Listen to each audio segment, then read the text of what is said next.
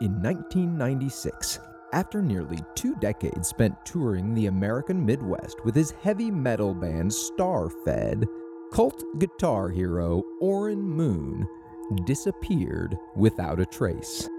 Despite dozens of distraught fans, the music industry barely noticed his absence. While law enforcement assumed Moon had simply fled the country or joined a religious commune. For nearly two more decades, the true story went untold. Then, in early 2016, a music journalist for National Independent Radio received an unmarked package that contained over 200 dated microcassettes with a handwritten letter that read This is the story of Orrin Moon. He was an amazing musician, a loving father, and the best demon slayer the world never knew.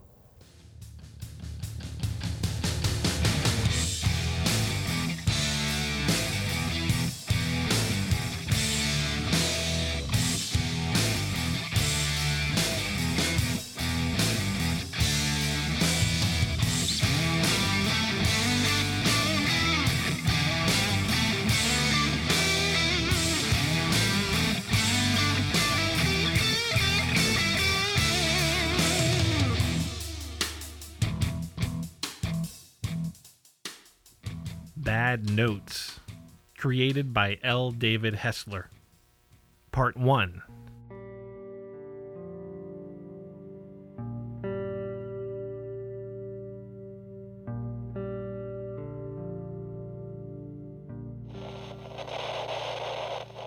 I'm gonna lose this damn recorder. I know it.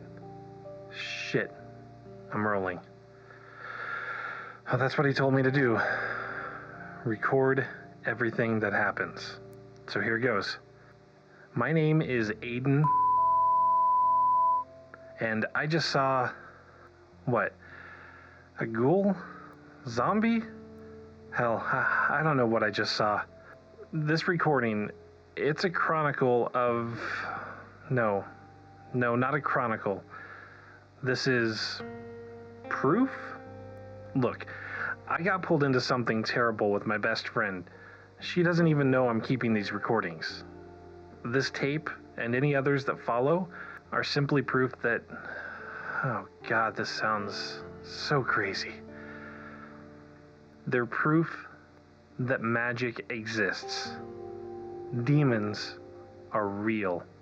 That something really strange happened to Orrin Moon, and now it's happening to us. It all started with the funeral. Melody had pleaded with me over the phone while I was at work, begging me to take her to this viewing so she didn't have to go alone. She said it was more important than anything else, except she couldn't go by herself because she was so stoned. I told her I'd get fired if I tried to take off early. She said she'd kick my ass if I didn't take her, that she would have driven herself except she was too messed up.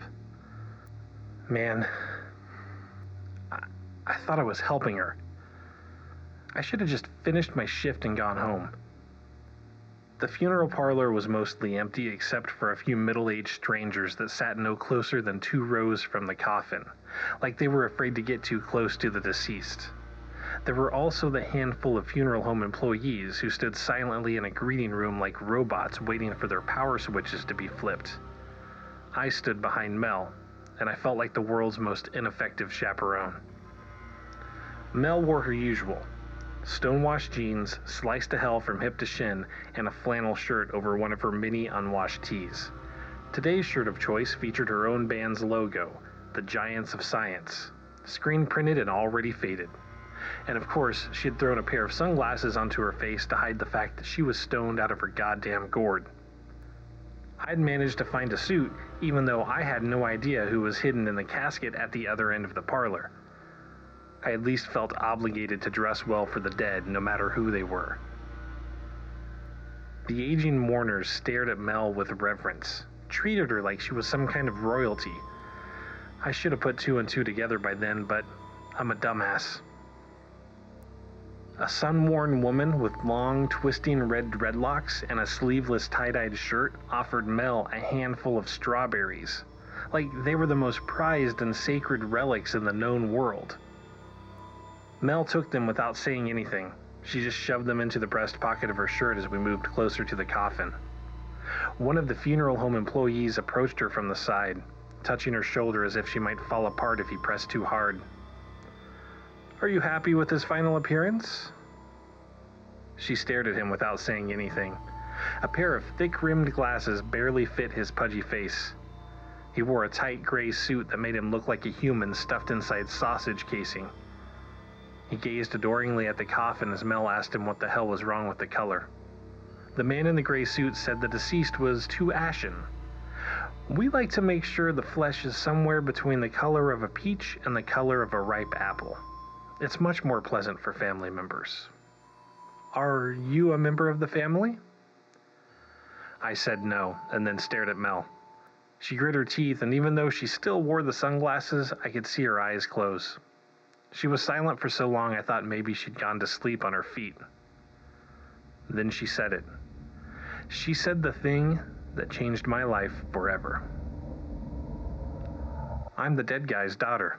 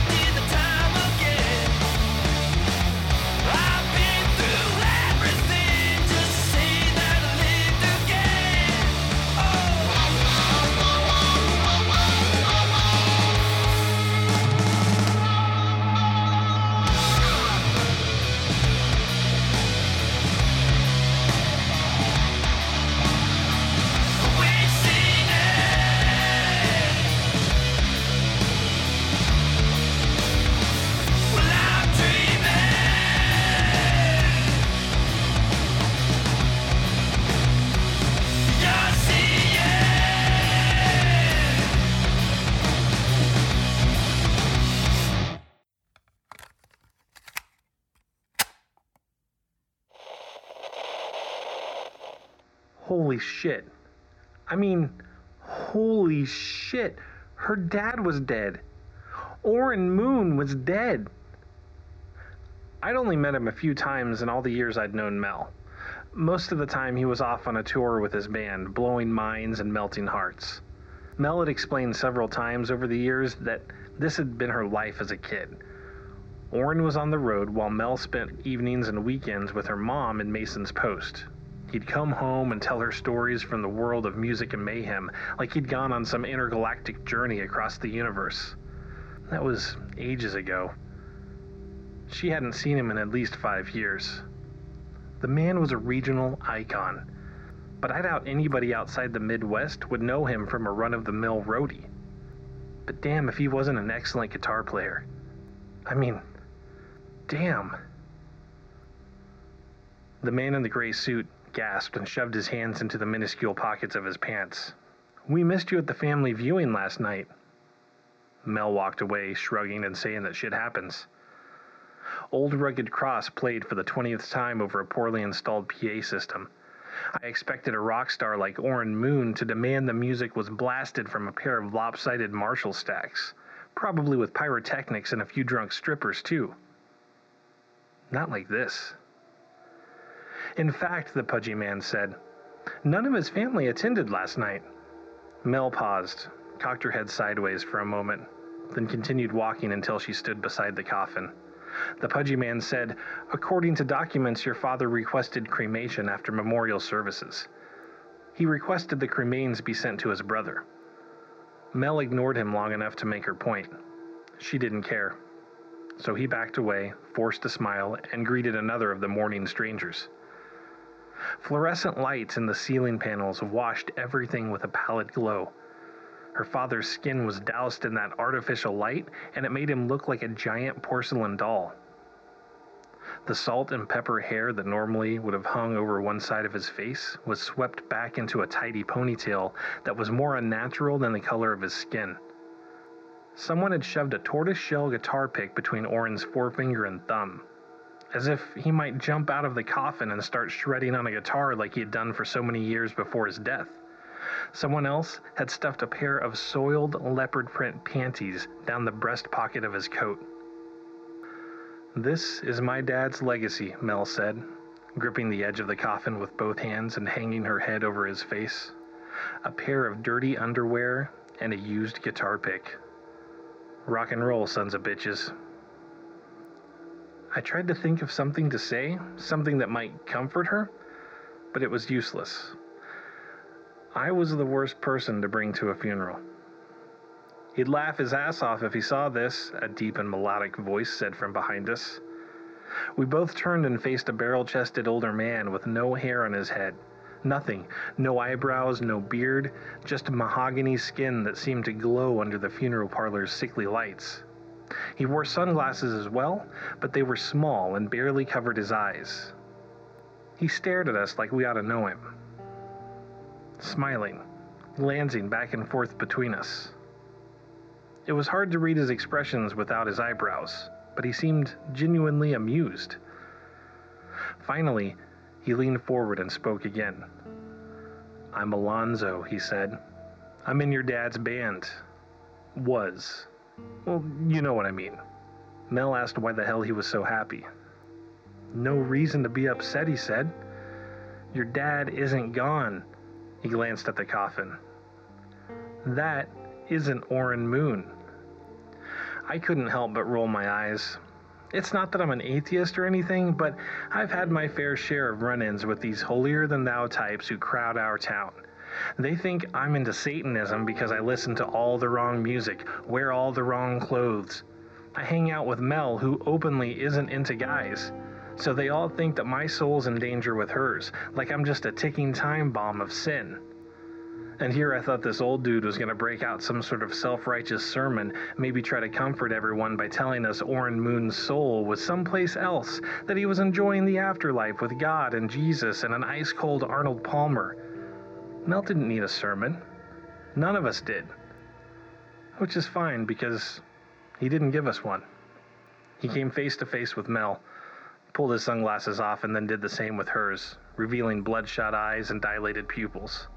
He stood like this for a few silent moments, breathing deep through his nostrils and staring at her while gospel music poured out of the speakers around us.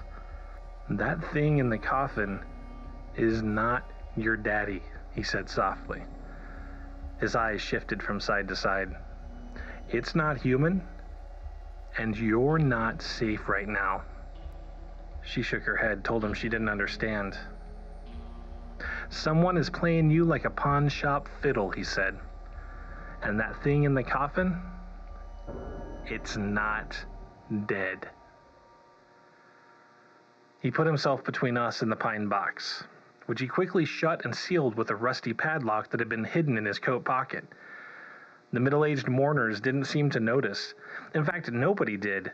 Someone had taken out a mandolin and started playing Beast and Burden, one of Orrin's original songs. Everyone else fumbled through the lyrics, even the funeral home employees. It was like they were all in some sort of a trance.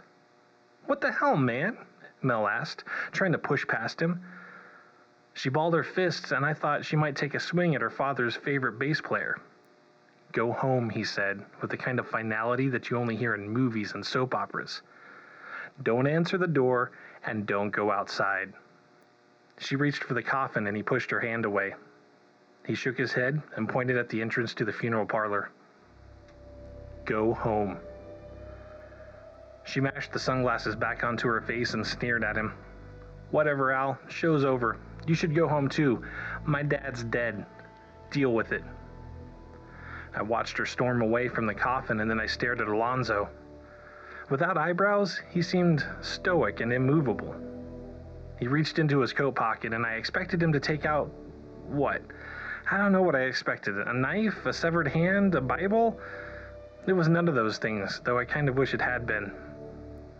He withdrew a small handheld recorder, the silver kind with the tiny cassettes. He grabbed my hand and put the recorder into it, like someone sneaking owed money into the palm of a trusted friend. His eyes shimmered in the fluorescent glow, and I couldn't look away. Like I was in the same kind of trance as the people singing Orrin's song. I couldn't look away from his endless gaze. Keep a record of everything that happens, he said. Don't let her know or she'll throw it away. But you do it, boy, you understand? We all got a part to play in the shit that's coming, and this is yours. You're keeping the story alive. For her entire family. I didn't know what he meant. But for some reason, I did what he said. Don't ask me why. Some things are just mysteries, you know? I kept the recorder hidden from Mel, and I've had it ever since. Terrified to hit the record button, especially now that I've seen what the story is really about. It's definitely not about me. I don't think it's even about Mel. The story is about Orrin Moon's legacy to the world. And I'm not talking about guitar picks and soiled panties. This story is about magic.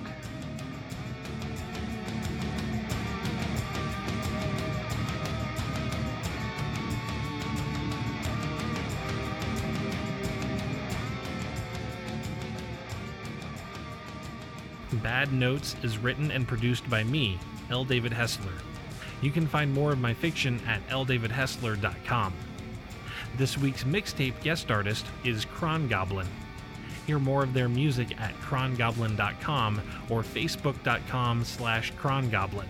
That's C-H-R-O-N-G-O-B-L-I-N. The Bad Notes theme music is by Ethan Meixsell. You can find more of his work at ethanmeixsell.com. The national independent radio host at the beginning of the episodes is portrayed by Adam Martins. You can follow him on Twitter at MartinsTO or listen to me giggle with him every week on the B Mega podcast. Support the Bad Notes story by visiting patreon.com slash ldavidhessler. You can also leave a review on iTunes or follow me on Twitter at ldhessler. This episode of Bad Notes is brought to you by the good folks at Orb Industries. They've requested that I not share their company website, email addresses, or social media links, but instead just remind you that they actually own National Independent Radio and they control everything you hear. Thanks for listening.